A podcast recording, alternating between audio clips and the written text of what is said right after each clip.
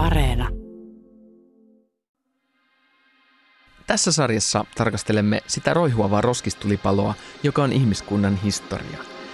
Tämä ilmiö, jota joskus kutsutaan edistykseksi, on todellisuudessa ollut tauoton marssi kohti yhä suurempaa kaaosta ja mielipahaa. Nyt kysynkin, miksi ja milloin kaikki alkoi mennä päin persettä ja mikä tärkeintä, ketä voimme syyttää. Tämä on Pieleen mennyt historia, sarja, jossa käymme läpi ihmiskunnan perisyntejä. Tämän jakson perisynti on kivihiili. Minun nimeni on Jussi Nygren.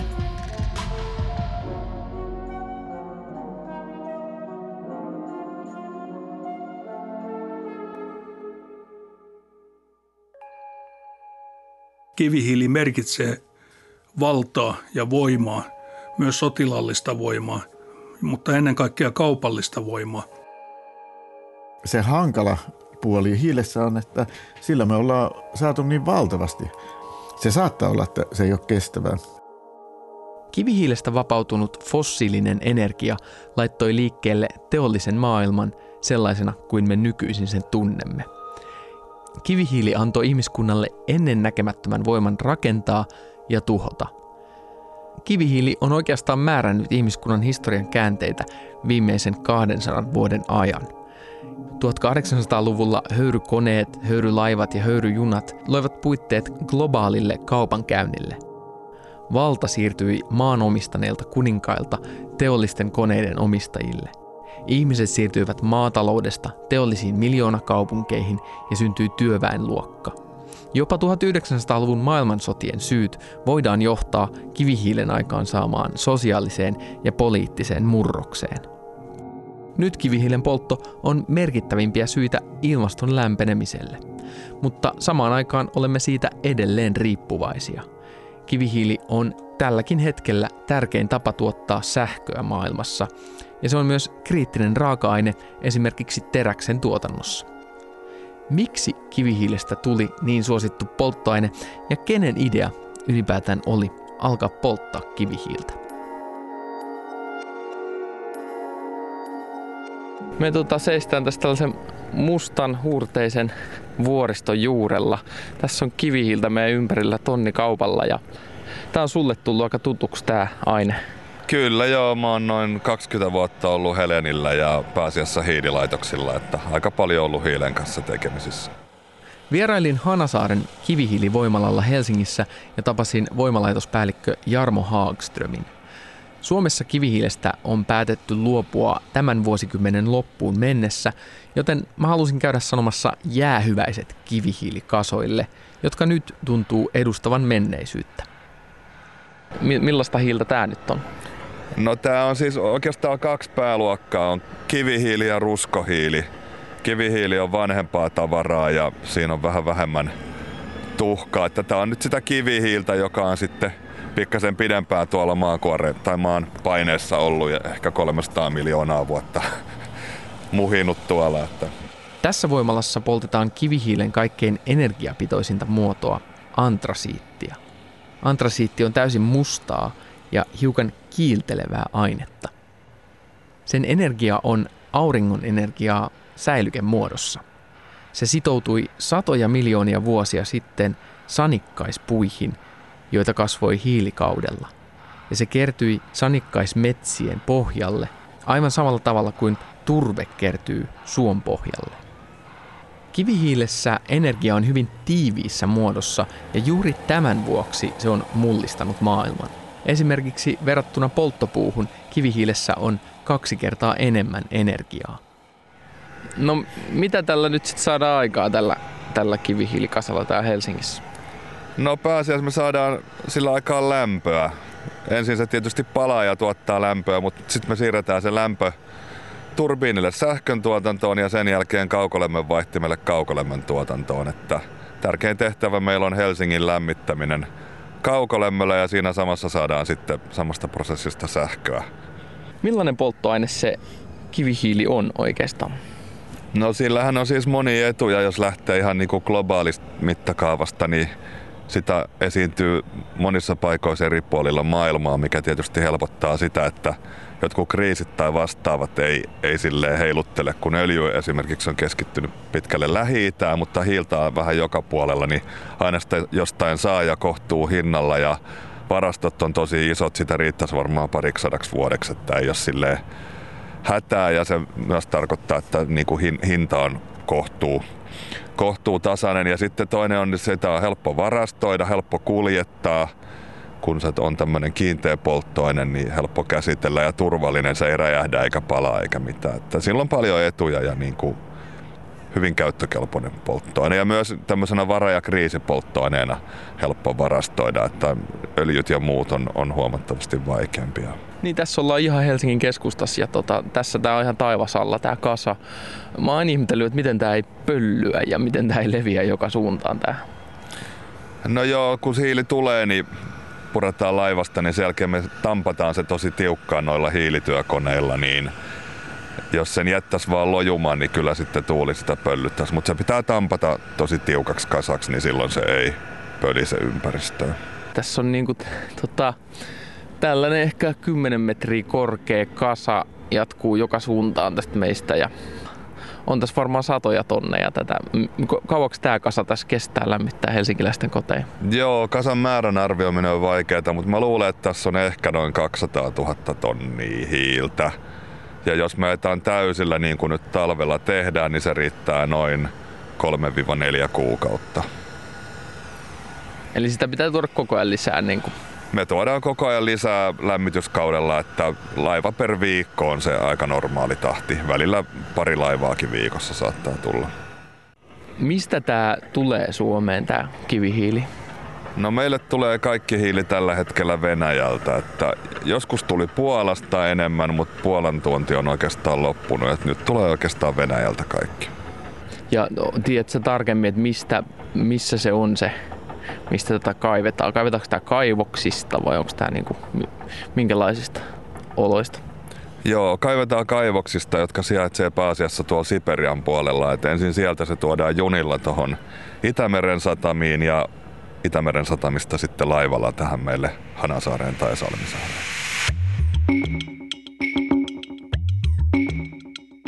Kivihiiltä esiintyy maailman joka kolkassa. Liikkuvat mannerlaatat työntävät kivihiiltä monin paikoin maan pinnalle, josta sitä on ollut helppo nakutella mukaan. Sitä onkin poltettu tuhansien vuosien ajan, ainakin pienissä määrin. Kivihiilikimpaleen sytyttäminen palamaan ei siis ollutkaan mikään valtava mullistus ihmiskunnan historiassa. Tiedetään, että kiinalaiset sepät ovat jo pronssikaudella käyttäneet kivihiiltä metallien sulattamiseen – ja Euroopassa sen avulla on saatettu esimerkiksi kettää merivedestä suolaa. Kodin lämmittämiseen kivihiiltä on myös käytetty, vaikka se soveltuu siihen huonosti. Se vapauttaa palaessaan ilmaan sakeamman savun kuin polttopuu ja siitä vapautuu pahanhajuisia rikkikaasuja. Keskiaikaisten kirjoitusten mukaan sitä käyttivät vain ne perheet, joilla ei ollut varaa ostaa polttopuuta. Mutta 1600-luvulla kivihiilen poltto alkaa todenteolla lisääntyä. Euroopassa elettiin tuolloin uuden ajan alkua. Vallatut siirtomaat lisäsivät kaupankäyntiä ja maanviljely tehostui. Väestö ja kaupungit kasvoivat. Tästä seurauksena metsät Euroopan isoimpien kaupunkien ympärillä alkoivat olla loppuun hakattuja. Lämmityspuusta alkoi tulla pula, joten kivihiiltä piti alkaa käyttää myös kotien lämmittämiseen. Kivihiiltä piti alkaa kaivaa syvemmältä ja syvemmältä maan uumenista. Lopulta kaivoksilla tuli pohjavesi vastaan, eikä enää voitu kaivaa syvemmältä. Miten nämä kivihiilikaivokset siis saataisiin tyhjiksi? Ensin otettiin avuksi hevoset. Hevoset laitettiin kiskomaan vettä kaivoskuilusta ämpäri kerrallaan, mutta tämä oli tietenkin hidasta ja kallista. 1600-luvulla veden pumppaaminen kaivoksista oli aikansa suurin teknologinen haaste, vähän samaan tapaan kuin kestävien akkujen kehittäminen on meidän aikamme suurimpia haasteita.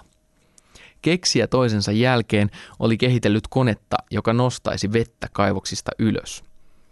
Jo tuolloin ymmärrettiin, että höyryllä on halu laajeta, ja jos höyryn nopeasti jäähdyttää kylmällä vedellä, sillä on myös halu supistua hyvin äkillisesti. Näitä kahta vuorottelemalla saataisiin sylinteri pumppaamaan edes takaisin väsymättömästi. Lopulta kivihiilikaivosten tyhjentämiseen keksittiin kone, joka toimii kivihiilellä itsellään. Höyrykone. Tämä keksintö tulisi lopulta riuhtaisemaan ihmisen irti luonnon kahleista ja käynnistämään sen teollistumisen, joka nyt lämmittää planeettaa. Selvittääkseni, ketä tästä voidaan syyttää, juttelin tekniikan historian tutkijan Panu Nykäsen kanssa. Teollistumisen historia on kivihiilen historiaa. Että nämä kaksi asiaa kulkee aivan käsi kädessä ja tähän liittyy hirvittävän monta semmoista valtaisaa teknologiakompleksia tähän kysymykseen, joita ei tulla edes ajatelleeksi. Esimerkiksi höyryvoiman käyttö, niin sehän kulkee käsi kädessä kivihiilen käytön kanssa. Höyryvoima, Thomas Newcomb kehitti nykyaikaisen höyrykoneen perusmallin.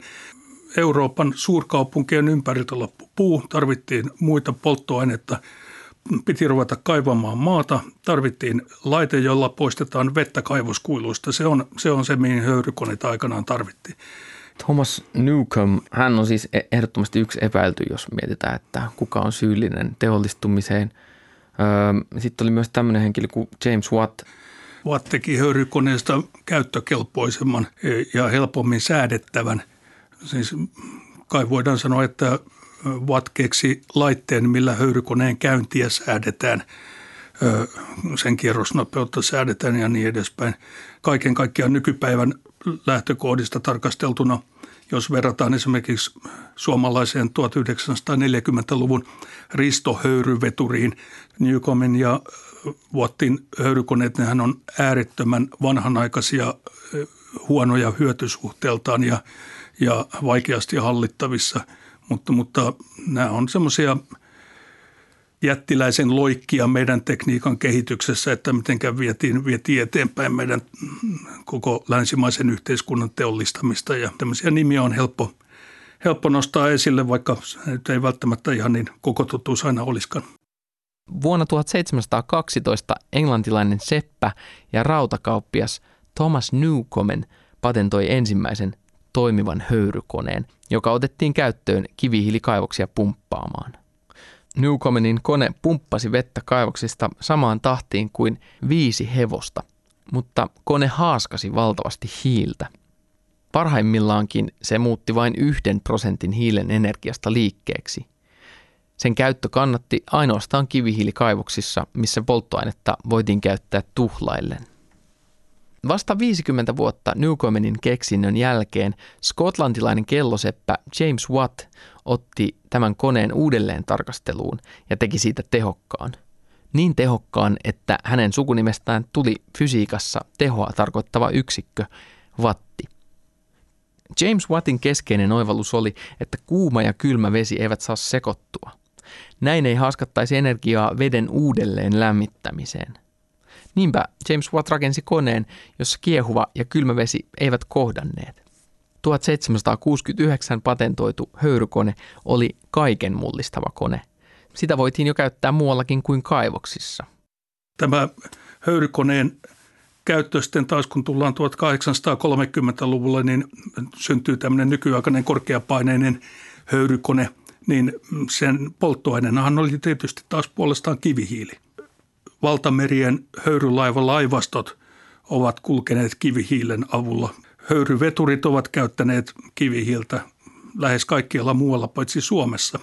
Me, meillähän ei omia kivihiilivaroja ole ja meillä on sen takia poltettu sitten halkoja valtiorautateiden vetureissa, mutta siitä huolimatta tämä kivihiilen ja näiden kehittyvien teknologiajärjestelmien välinen yhteys näkyy meilläkin. Se on nimenomaan tämmöinen teollistumisen suuri vinha pyörä, kiihdyttävä pyörä, oikea oravan tai hamsterin juoksupyörä, mikä, mikä tässä lähti liikkeelle. James Wattin koneen myötä syntyi visio maailmasta, joka voitaisiin täysin koneellistaa, ja se tehtäisiin hiilellä ja höyryllä. Massiivinen teollistumisen aalto oli tulossa. Höyrykoneessa ihminen oli ensimmäistä kertaa valjastanut voiman, joka ei ollut enää riippuvainen luonnon uusiutumisesta. Siinä missä hevosen pitää syödä ja levätä, ja metsiä voi hakata vain sadan vuoden välein. Höyrykoneella ei nähty luonnollisia rajoja. Se tarvitsi vain lisää tätä mustaa kiveä ja sitä oli nyt rajattomasti.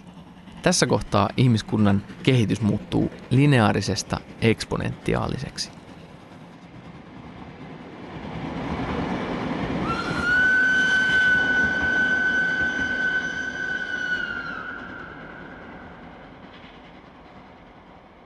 Se Mitä? hiili. Hiili, se hiili, se hiili. Mulla on muuten hiiltä. Niin, hei, mun piti sanoakin hiiltä? sulle, hei, On mulla oikeasti Jussi. kivihiiltä taskussa. Niin. totta kai, kellä ei olisi. siis, mä kävin tuolla Hanasaaren kivihiilivoimalassa ja mä halusin, mä halusin nähdä, että mistä mä teen juttua. Mä en ole koskaan nähnyt kivihiiltä. Tässä sitä nyt on. Voiko kuvailla sitä kuulijoille? Kyllä. Tämä on itse asiassa aika viehättävä. Mm. Mä luulin, että tästä tulisi enemmän tällaista mustaa, mutta ei tule. Jotenkin vähän sellainen alkemisti-olo tulee, että onko tämä se viisasten kivi, koska tämä vaikuttaa niin mustalta ja sitten jotenkin tuntuu tämän nykytieteen kannalta, että tämä onkin musta kivi. Niin se on kaiken Viis. pahan alku. Kyllä, Siinä se on. Se on tuollainen kiiltelevä musta. joo. Joo, Tämä on ehkä painavampi kuin mitä mä ajattelin. Niin kuin mm. Lähtee kuitenkin aina siitä niin kuin peruspuuhiilestä, joka on niin kuin tosi köykä. Niin kyllä mä ajattelin, että tämä on niin kuin painavampi, mutta tämä on ehkä niin kuin vielä tiiviimpää. Kuin. Nämä äänet tässä ovat historianopettajat Lasse Hongisto ja Johanna Norppa. Me juttelimme siitä, miksi höyrykoneet ja kivihiilellä pyörivä teollisuus pyörähtivät käyntiin juuri Isossa Britanniassa, vaikka hiiltä ja korkeatasoista tiedettä harrastettiin 1700-luvulla myös Ranskassa, Saksassa ja Kiinassa. Mikä valtio oli maailman suurin hiilen tuottaja ennen 1800-lukua? Kiina. Mm. Missä valmistettiin eniten terästä? Kiina. Eli äh, kiinalaiset on tämänkin asian tavallaan, nyt mikään pahan alku, mutta kuitenkin, mm. niin siellä. Me usein äh, ajatellaan, että se on nimenomaan sitten eurooppalaista, mutta siellähän se oli jo laajassa käytössä. Siellä valmistettiin jo aikaisemmin kuin Euroopassa niin äh, terästä myös laajamittaisesti. Mm. Ja siellä tehtiin ihan valtavan isoja kaikenlaisia valuesineitä, muun muassa sellaisia isoja uskonnollisia pakodikupoleita tehtiin valamalla äh, raudasta. Et siinä mielessä niin, niin sen tarinan alku voitaisiin kertoa enemmän. Jos Kiinasta käsin. Niin, ja tämä oli globaalia, eli kaikki avainkeksinnöt, niin ne virtas pikkuhiljaa silkkitietä pitkin nyt tuohon aikaan niin Arabien välityksellä Eurooppaan. Ja sä voit sanoa melkein minkä tahansa keksinnön, ihan jäätelöstä, spagetista, kirjapainotaitoon, teräksen valmistukseen.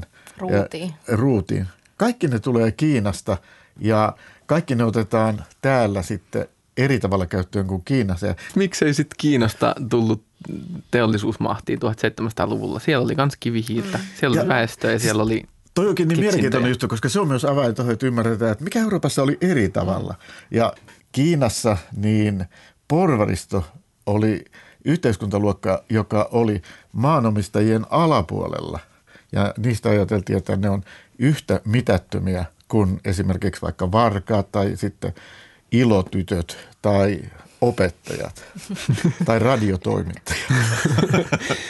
Siellä se porvaristo ei ollut ollenkaan tärkeä mm. ja niinpä ne ei ikinä päättänyt sitä, että mihin tätä keksintöä käytetään. Se oli keisarin ja keisarin äh, neuvonantajien mandarinien tehtävä, niin sitä ei otettu käyttöön johtuen siitä, että siellä oli niin paljon äh, työvoimaa saatavana. Se tavallaan olisi aiheuttanut tällaisen työllisyysongelman. Euroopassa taas musta surmakin tappoi niin valtavasti, että tarvittiin tehokkaampia tällaisia työmenetelmiä, mutta ei Kiinassa. Kiinassa oli 300 miljoonaa ihmistä ja ihmisille tarvittiin töitä ja sen takia työvoimavaltaisuudessa mielellään pysytään. Näin asia about saattaa olla. Okei. Okay. Briteissä oli paitsi siis, paitsi tämä kivihiiltä raaka-aine, siellä oli myös, no ne oli alistanut muutamia trooppisia maita kolonioikseen. Kyllä. Sieltä tuli puuvillaa. Mm. Sitten niillä oli tämmöinen yrittäjähenkinen meininki, että jos joku keksi höyrykoneen, niin se myös osattiin, se osattiin tuotteista. Silloin Joo, jo- ja siis se, nehän syntyi niin kuin aina tuotantokapeikkoihin. Aina kun huomattiin, okei, me ei saada tarpeeksi puuvillaa. kehitettiin itse asiassa kutomakone. Sitten huomattiin, että me ei saada tarpeeksi tuota puhdistettua puuvillaa. Silloin keksittiin sitten sellainen puhdistuskone, Cotton Chin nimeltään. Eli ne tuotannon kapeikot aina nopeasti ratkaistiin mm-hmm. ja kehitettiin aina niin kuin tarpeeseen. Eli tämä tällainen rikastuminen, kapitalismin henki oli jo tullut. Kivihiilen kanssa rintarinnan kulkee teräksen valjastaminen teollisuuden käyttöön. Teräksen tuotantoon tarvitaan nimittäin runsaasti kivihiiltä. Kun hiiltä lisätään sopivasti sulaan rautamalviin, saadaan terästä. Teräksen massatuotanto alkoi 1800-luvulla ja tämä lisäsi kivihiilen polttoa entisestään. Kivihiilestä ja teräksestä tuli modernin maailman raaka-aineita. Tekniikan historian tutkija Panu Nykänen. Kivihiilellähän on sitten sisar, jonka nimi on rauta tai teräs. Ja kivihiili ja teräs, niin ne todellakin muuttivat meidän maailmamme siinä 1800-luvun puolivälin paikkeilla aivan toisen näköiseksi kuin mitä se aikaisemmin oli. Meille tulee kulutustavaroita, meillä on erilaisia metalliesineitä, työkaluja ö, joka lähtöön.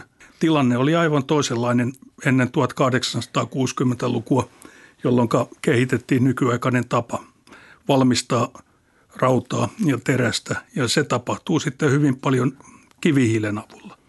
Miksi teräksen valmistamisessa tarvitaan kivihiiltä? Kun ra- rauta malmi muutetaan teräkseksi, siinä tarvitaan hiiltä. Puhutaan hiiliteräksestä. Se on toinen juttu. Toinen, toinen asia, mikä siellä tarvitaan, niin on, on energia, jolla sulatetaan se malmi. Esimerkiksi kun japanilaiset sepät takovat samuraimiekkoja, niin silloin rakennetaan tämmöinen niin sanottu tatara-uuni, jossa hiiltä, rautamalmia pannaan vuorotellen semmoiseen korkeaan kiviuuniin, joka sytytetään ja siellä sitten raakaraudasta tulee terästä, joka on monien mielestä maailman, maailman parasta terästä, mitä ikinä voi olla. Siinä, siinä aivan konkreettisesti näkee sen, miten se hiili ja rauta yhdistyy tämmöiseksi erilaiseksi tuotteeksi. Ra- rautahan on kovin pehmeä. Jos paistaa makkaraa nuotiolla ja pitää makkarakeppiä vähän liian kauan siellä hiilten joukossa, niin sehän taipuu niin kuin joku pehmeä muovi sen jälkeen, kun se saavuttaa tietyn lämpötilan. Teräs ei taivu, mutta siitä huolimatta hyvä teräs on joustava. Teräs liittyy 1880-luvun jälkeen rakennustekniikkaan. Tulee mahdolliseksi rakentaa korkeita taloja, tulee mahdolliseksi rakentaa kestäviä patoja, kaik- kaikkia tämän näköisiä uskomattoman näköisiä siltoja, jotka olisi ollut aivan mahdottomia vain muutama vuosikymmentä aikaisemmin. Englannissa on paikkakunta, jonka nimi on Iron Bridge, joka on näitä vanhimpia rautasiltoja, mitä maailmassa on. Ja siis koko paikkakunta sai nimensä sen mukaan, että hei, hei meillä on hieno rautasilta täällä. Sitten kun tullaan 1900-luvun alkuun, niin erityisesti Yhdysvalloissa ö, rakennetaan aivan valtavia riippusiltoja. Brooklyn Bridge 30-luvulle tultaessa Golden Gate. Nämä, nämä liittyy teräksen käyttöön, teräksen rakentamiseen. 1800-luvulla James Wattin höyrykonetta kehitettiin edelleen – keksittiin erilaisia tapoja yhdistää höyrykoneet esimerkiksi vehnämyllyihin, sahoihin, puuvillan kehrääjiin ja kutojiin.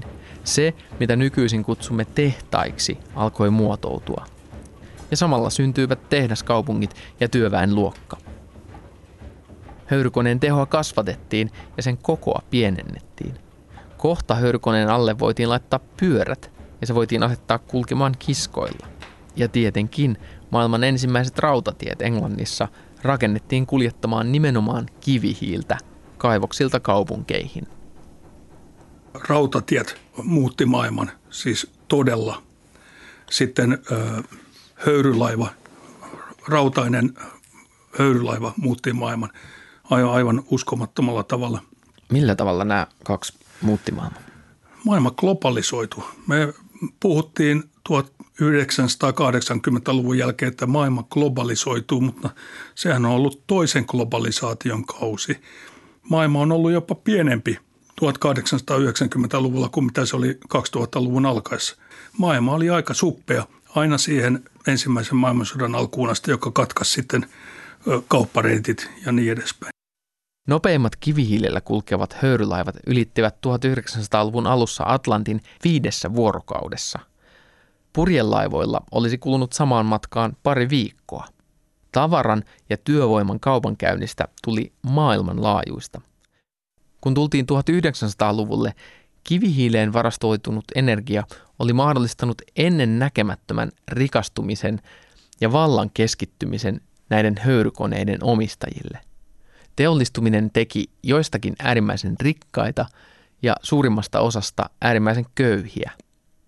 Kivihiili synnytti teollisuuskaupungit, joiden työläiset elivät savuisissa slummeissa ja tekivät pitkää päivää epäinhimillisissä olosuhteissa. Ja voidaankin sanoa, että juuri kivihiili toimi polttoaineena 1900-luvun poliittisille liikkeille.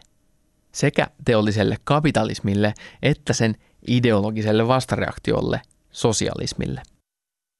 1900-luvulla näimme myös, mitä tapahtuu, kun kivihiilestä voimansa saavat suurvallat alkavat käydä teollistunutta sotaa. Maailmasta oli tuolloin tullut niin ristiin kytkeytynyt, että sota Euroopassa merkitsi sotaa kaikkialla. Ilman rautateiden ja höyrylaivojen verkostoa ajatus maailmansodasta ei oikeastaan olisi edes mahdollinen. Ensimmäistä kertaa käytettiin valtavia asevelvollisuusarmeijoita, joita huollettiin junaraiteilla. Ja teollisesti tuotetut aseet olivat edellisiä sotia tappavampia ja aseita oli nyt enemmän. Kivihiili merkitsee valtaa ja voimaa, myös sotilallista voimaa, mutta ennen kaikkea kaupallista voimaa. Semmoiset maat, niin kuin Englanti tai Britannia, jolla on suhteellisen määrättömät kivihiilivarannot ainakin 1800-luvun lopulle asti, ovat sitten eturivissä vallottamassa koko tätä planeettaa myös poliittisen vallan alle. Tähän liittyy ilman muuta nyt sitten tämä 1800-luvun kolonialismin kehitys. Ja kun Amerikan Yhdysvallat 1860-luvun jälkeen pääsee mukaan itärannikon suuret kivihiilialueet, niin antaa puolestaan Amerikan Yhdysvalloille mahdollisuuden lähteä kiertämään maailmaa erilaisten laivastojen kanssa sekä sotilaallisiin että kaupallisiin tarkoituksiin. Jos mennään esimerkiksi Australiaan, niin sieltähän löytyy hieno kertomus siitä, miten Australia melkein irrottautuu Britanniasta sen jälkeen, kun Yhdysvaltojen valkoiset laivat ovat kelluneet sinne Tyynemeren yli kivihiilen voimalla näyttäneet, että vanhat siirtomaavallat voivat itsenäistyä. Tästä syntyy Australiassa huomattava poliittinen keskustelu, että hei, pitäisikö meidänkin. Ja, ja samaan aikaan australialaiset huomaa, että hetkinen, meillähän on va- valtavia kivihiiliesiintymiä ja niin edespäin. Niin tämä on oikein hyvä esimerkki siitä, miten kivihiilen käyttö on poliittista valtaa, se on myös sotilaallista valtaa, josta tyrmäävimpiä esimerkkejä on se, että kun 1905 Venäjän Itämeren laivasto, joka on siis kivihiilellä kulkevia sen aikaisia nykyaikaisia sotalaivoja, kiertää koko maailman käymään sotaa Japania vastaan ja Tsusiman salmessa sitten jumalainen tuuli tulee ja tuhoaa koko laivaston, niin, niin se melkein kaataa koko valtaisen Venäjän keisarikunnan kerralla.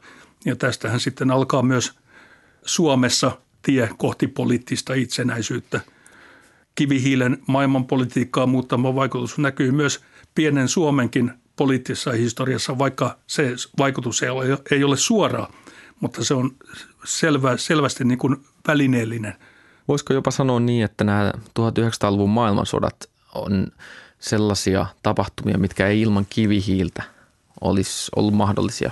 Ne oli niin kuin sotia, jotka käytiin kivihiilen voimalla ja osittain jopa kivihiilestä – Kyllä, kyllä. Siis ei, tämäkään ei ole ollenkaan kaukaa haettu, että ensimmäisen maailmansodan jälkeen Saksahan esimerkiksi pakotetaan luopumaan noin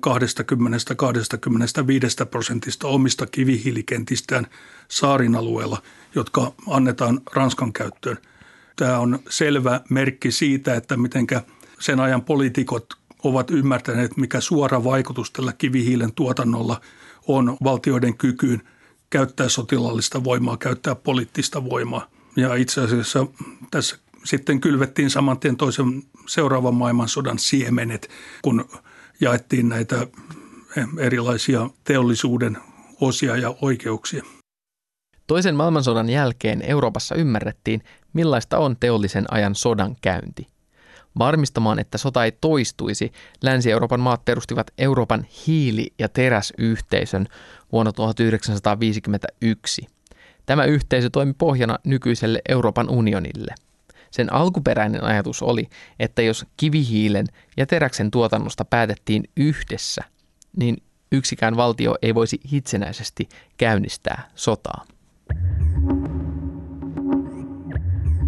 Kivihiilen louhiminen on lisääntynyt teollistumisen alkutahdeista näihin päiviin asti, eikä se ole oikeastaan vieläkään lähtenyt laskuun. Tällä hetkellä neljäsosa kaikesta ihmiskunnan käyttämästä energiasta tulee kivihiilestä. Sitä tarvitaan etenkin sähkön ja teräksen tuotantoon. Uusia kivihiilivoimaloita avataan edelleen Aasiassa ja Afrikassa. Mitä kivihiilen historiasta siis pitäisi ajatella? Historian opettajat Lasse Hongisto ja Johanna Norppa. Voi ajatella vaikka, että, että jos mentäisiin vaikka 50 vuotta ajassa taaksepäin ja kerrottaisiin kivihiilen ja teollistumisen historiaa, niin sehän olisi aikamoinen saavutus ja niin kuin sellainen jotenkin yksittäinen energialähde, joka vapautetaan ihmisten käyttöön. Ja sitten nyt kun me lähdetään opettaa kivihiiltä, niin sehän väistämättä linkittyy ilmastonmuutokseen ja itse asiassa niin kuin me lähdetäänkin liikkeelle siitä, että miten kaupungeista tulee niin kuin likaisia ja miten se tavallaan johtaa sitten öljyyn ja niin kuin fossiilisi, fossiilisten polttoaineiden käyttöön ja lopulta niin kuin siihen tilanteeseen, missä me nyt ollaan, jossa me ollaan niin kuin tavallaan jälleen kerran in the breaking point, että mitä me tehdään ilmastonmuutoksen torjumiseksi. Niin. Mun näkökulmasta on tällainen niin kuin ansa, mikä on, oli haudattu maan poveen ja sitten ihmiskunta ahneuksissaan tarttui siihen ja se antoi tällaisen niin kuin ikään kuin rajattoman energianlähteen. Ja tavallaan kaikki, mitä me nähdään meidän ympärillä, on kivihiileaikaa saannosta kuitenkin. Tavallaan yksi tapa aikakaudellistaa menneisyyttä on, on niin kuin ikään kuin just tämä, että moderni aika on, on kivihiilen aikaa ja nyt me eletään sitten postmodernia muovin aikaa. Ensin, ensin tarvitaan se tota, kivihiili voimanlähteenä, että et erilaiset asiat on niin kuin mahdollisia keksiä, toteuttaa, luoda. Sitten siitä siirrytään öljyyn ja sitten öljyjalosteisiin. Se hankala puoli hiilessä on, että sillä me ollaan saatu niin valtavasti se, että me sillä fossiilipohjaisella polttoaineella tehdään myös esimerkiksi meidän kaikki lannoitteet, että me pystytään pysymään hengissä, niin sekin on tavalla. Mä en tiedä, miten meidän pitää sitten sitä ajatella, että se saattaa olla, että se ei ole kestävä. Mulla on niin kuin, mä haluaisin nyt ehdottaa tuomittavaksi nimenomaan tämän, tässä oli tämä James Watt, niin ehkä sen takia, että äh, hän kehitti sellaisen höyrykoneen, joka mahdollisti sen, että pystyttiin kaivoksia tyhjentämään vedestä. Ja tämä johti siihen, että pystyttiin kaivamaan lisää kivihiiltä. Niin ehkä tämän vuoksi mä haluaisin tuomita James Wattin. Ja mistä? No ilmastonmuutoksesta, maailmansodista, pilvenpiirtäjistä ja, ja kaikista pahoinvoinnista, mitä kivihiili on aiheuttanut meille. Ehkä ei, koska niin kuin mä sanoin, niin se oli se tavallaan se porvarisluokka ja se, se koko ilmapiiri, että pyrittiin ikään kuin hankkimaan rahaa ja rikastumaan. Tavallaan se ei olisi niin kuin ratkaisu. Se on, se on vaan meidän, ehkäpä meidän aivoille se olisi niin kuin helppo, että huh, se oli tehnyt sen. No, eipä ei tarvitse enää sitä miettiä. James Wattin hirttämistä hän sä ehdotat. Voidaan sanoa lieventäviä asianhaaroja myös James Wattin puolesta. Ehkä lähinnä se, että no se ei ollut ainoastaan James Watt, oli mm. paljon muitakin keksijöitä. Hänhän oli vain yksi kelloseppä lisää tässä niin kuin niin, keksijöiden jonossa. Niin, sillä mä ehkä ainakin niin kuin tavallaan ajattelen sen, sen niin kuin aikakauden, että jos ei se olisi ollut James Watt, niin se olisi varmaan ollut joku muu. Että mm. se oli mm. ikään kuin vaan, vaan yksi mutteri, joka nyt sattuu olemaan siinä kohtaa. Tarina, joka luultavasti olisi vähän parempi, olisi, että ei niinkään niitä yksittäisiä keksintöjä, vaan tavallaan se yhteisö, joka antaa sen kriittisen massan, sen tuen tälle toiminnalle, se on se tärkeämpi. Ja 1700-luvulla niin itse asiassa Englanti sinällään oli jo valtavan sellainen kuin tiedemyönteinen yhteisö. Ja nimenomaan se porvarisluokka oli se, joka oli valtavan myönteinen. Siellä oli ihan kymmeniä kaikenlaisia yhdistyksiä, joissa ne koko, kokoontui ja sitten ne ä, tavallaan etsi koko ajan nykyaikaa sopivia ratkaisuja.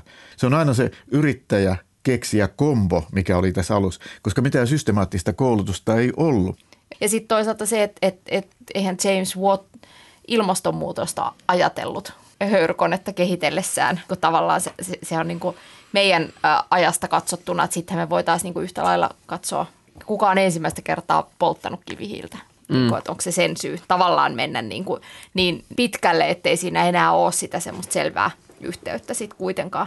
Ja sitten ehkä viimeisenä se just ajateltuna vaikka se, että entäs jos tämä niinku loppuu siihen, että meillä onkin vihreitä energialähteitä mm. ja siitä huolimatta käytössä höyrykoneesta lähtöisin olevia tapoja käyttää voimaa, Joo. vaikka nyt raiteilla kulkeva tai pyörillä kulkeva liikuntaväline, joka mm. ei, ei käytäkään enää fossiilisia polttoaineita – niin, niin kuin, eikö silloin tavallaan yhtä hyvin voi ajatella, että, että, se James Watt tarvisi kruunun päähänsä? Historiassa käy aina sillä tavalla, että siis huomataan, että oho, tähän on ihan liian kompleksinen, että me pystytään ihan suoraan sanomaan, että kuka tähän nyt oli sitten syyllinen. Ja... Mm. Niin ja ehkä James Wattin tuomitsemisessa voi nyt miettiä sitten, että onko toi äh, kuolemantuomio ei ehkä ole se. Ehkä, ei. No niin. Pakkotyö kaivoksessa olisi niin kuin niin. sellainen aika – koska niin. se on niinku tavallaan välitön seuraus siitä hänen, kes- hänen keksinnöstänsä. Se on aika kova rangaistus, koska kymmenes vuodessa kehittyy kivihiilipölykeuhko. Joo. Sä alat kärsimään pahasta niin kuin sydämen vajaatoiminnasta ja hengitysvaikeuksista. Mutta miksei? Toki lieventävänä asiaharana myös, että, että tämä höyrykone ja kaikki koneet sen jälkeen, mitä on tultu, niin on kyllä myös sitten keventänyt ehkä ihmistyön taakkaa jonkun verran kukaan ei voinut aavistaa, millä tavalla maailma, maailman talous kehittyy. Ja sen takia James Watt on ehkäpä viattomampi kuin me luullaankaan. Mm. Mutta noin esimerkiksi, ja kun aina ajateltiin uudellakin ajalla, että aina esimerkiksi on kaupungissa hyvä joku varas hirttää ja laittaa roikkumaan sinne portin mm. edustalle, että, että ihmiset ymmärtäisivät, että ei täällä voi elää millä tavalla tahansa. Niin, ei täällä voi keksiä ihan mitä. Ei täällä voi keksiä ihan mitä tahansa, mitä mieleen tulee. Niin. Suomessa kivihiilen polttoa ollaan korvaamassa pääasiassa biopolttoaineilla, eli käytännössä metsähakkeella. Tuotamme jo nyt sähköstämme suurimman osan ydinvoimalla ja vesivoimalla, joten tämä ratkaisu saattaa sopia aivan hyvin pienen ja palveluvetoisen taloutemme tarpeisiin. Mutta maailmanlaajuisesti kasvien polttaminen ei voi koskaan korvata sitä valtavaa määrää energiaa, mitä nykyisin tuotamme kivihiilellä. Jos kivihiili haluttaisiin korvata kaikkein tuottavimmalla kasvilla, eukalyptuspuulla, tarvittaisiin Amazonin sademetsän kokoinen alue tuottamaan saman määrä energiaa. Millä ihmiskunta siis aikoo korvata kivihiilen? Uusiutuvassa energiassa on edelleen isoja ratkaisemattomia ongelmia – Otetaan esimerkiksi nyt sulkeutuva Hanasaaren voimala. Sen teho on 630 megawattia. Keskimääräinen tuulivoimala tuottaa 3 megawattia. Eli pitäisi rakentaa yli 200 tuulivoimalaa korvaamaan yksi hiilivoimala. Entä sitten aurinkokennot? Vaikka aurinkokennojen hyötysuhteet paranevat vuosi vuodelta, pitäisi edelleen kivihiilivoimalan korvaamiseksi rakentaa vähintään 25 neliökilometrin aurinkokennofarmi. Tuollainen voimala kattaisi koko Helsingin keskusta-alueen. Olemme nyt samanlaisen murroksen edessä kuin minkä teollistuminen ja höyrykoneet toivat 1800-luvulla, mutta siinä missä höyrykone lupasi enemmän ja halvemmalla, uusiutuva energia lupaa vähemmän ja kalliimmalla. Olemassa olevista energiantuotannon muodoista kivihiilelle realistiseksi korvaajaksi jää ydinenergia, mutta se on edelleen kallista eikä kovin suosittua. Millä mielellä täällä, täällä nyt esimerkiksi täällä voimallassa on seurattu tätä keskustelua? Tai? No kyllähän ihmiset tietysti on vähän haikeina ja huolissaan työpaikkansa puolesta, kun tietää, että voimalla toiminta loppuu. Me tietysti koitetaan löytää kaikille uusi työpaikka Helenin sisältä, mutta kyllähän se haikeita tunnelmia tuo jo nyt, kun tietää, että toiminta kohta loppuu. Tämä on aika usein, tämä teidän voimalla nimenomaan ehkä tota, sen takia, että se nyt on tässä Helsingin keskustassa. Siitä on tullut vähän tällainen ikään kuin en mä tiedä, pahan symboli tässä ilmastonmuutoskeskustelussa tai to, tällä tavalla, niin millä mielellä sitä on täältä tehtaan sisältä tai tämän voimalan sisältä kateltu? No eihän se tietysti lämmitä, kun toimintaa haukutaan tai arvostellaan, mutta tota, meidän rooli on ollut tärkeä Helsingin lämmittämisessä ja 70-80-luvulla se oli, se oli oikeastaan ainoita vaihtoehtoja ja nyt tietysti kun hiilidioksidipäästöihin on kiinnitetty huomiota, niin on, on tietysti pakko siirtyä muihin polttoaineisiin, mutta eihän nyt arvostelusta kukaan koskaan oikein tykkää hirveästi. No ymmärrän, että laitos suljetaan, maailma muuttuu ja valinnat on tehty ja siirrytään uusiutuviin polttoaineisiin ja muihin lämmöntuotantotapoihin. Että ei tässä nyt faktat on hyväksytty jo.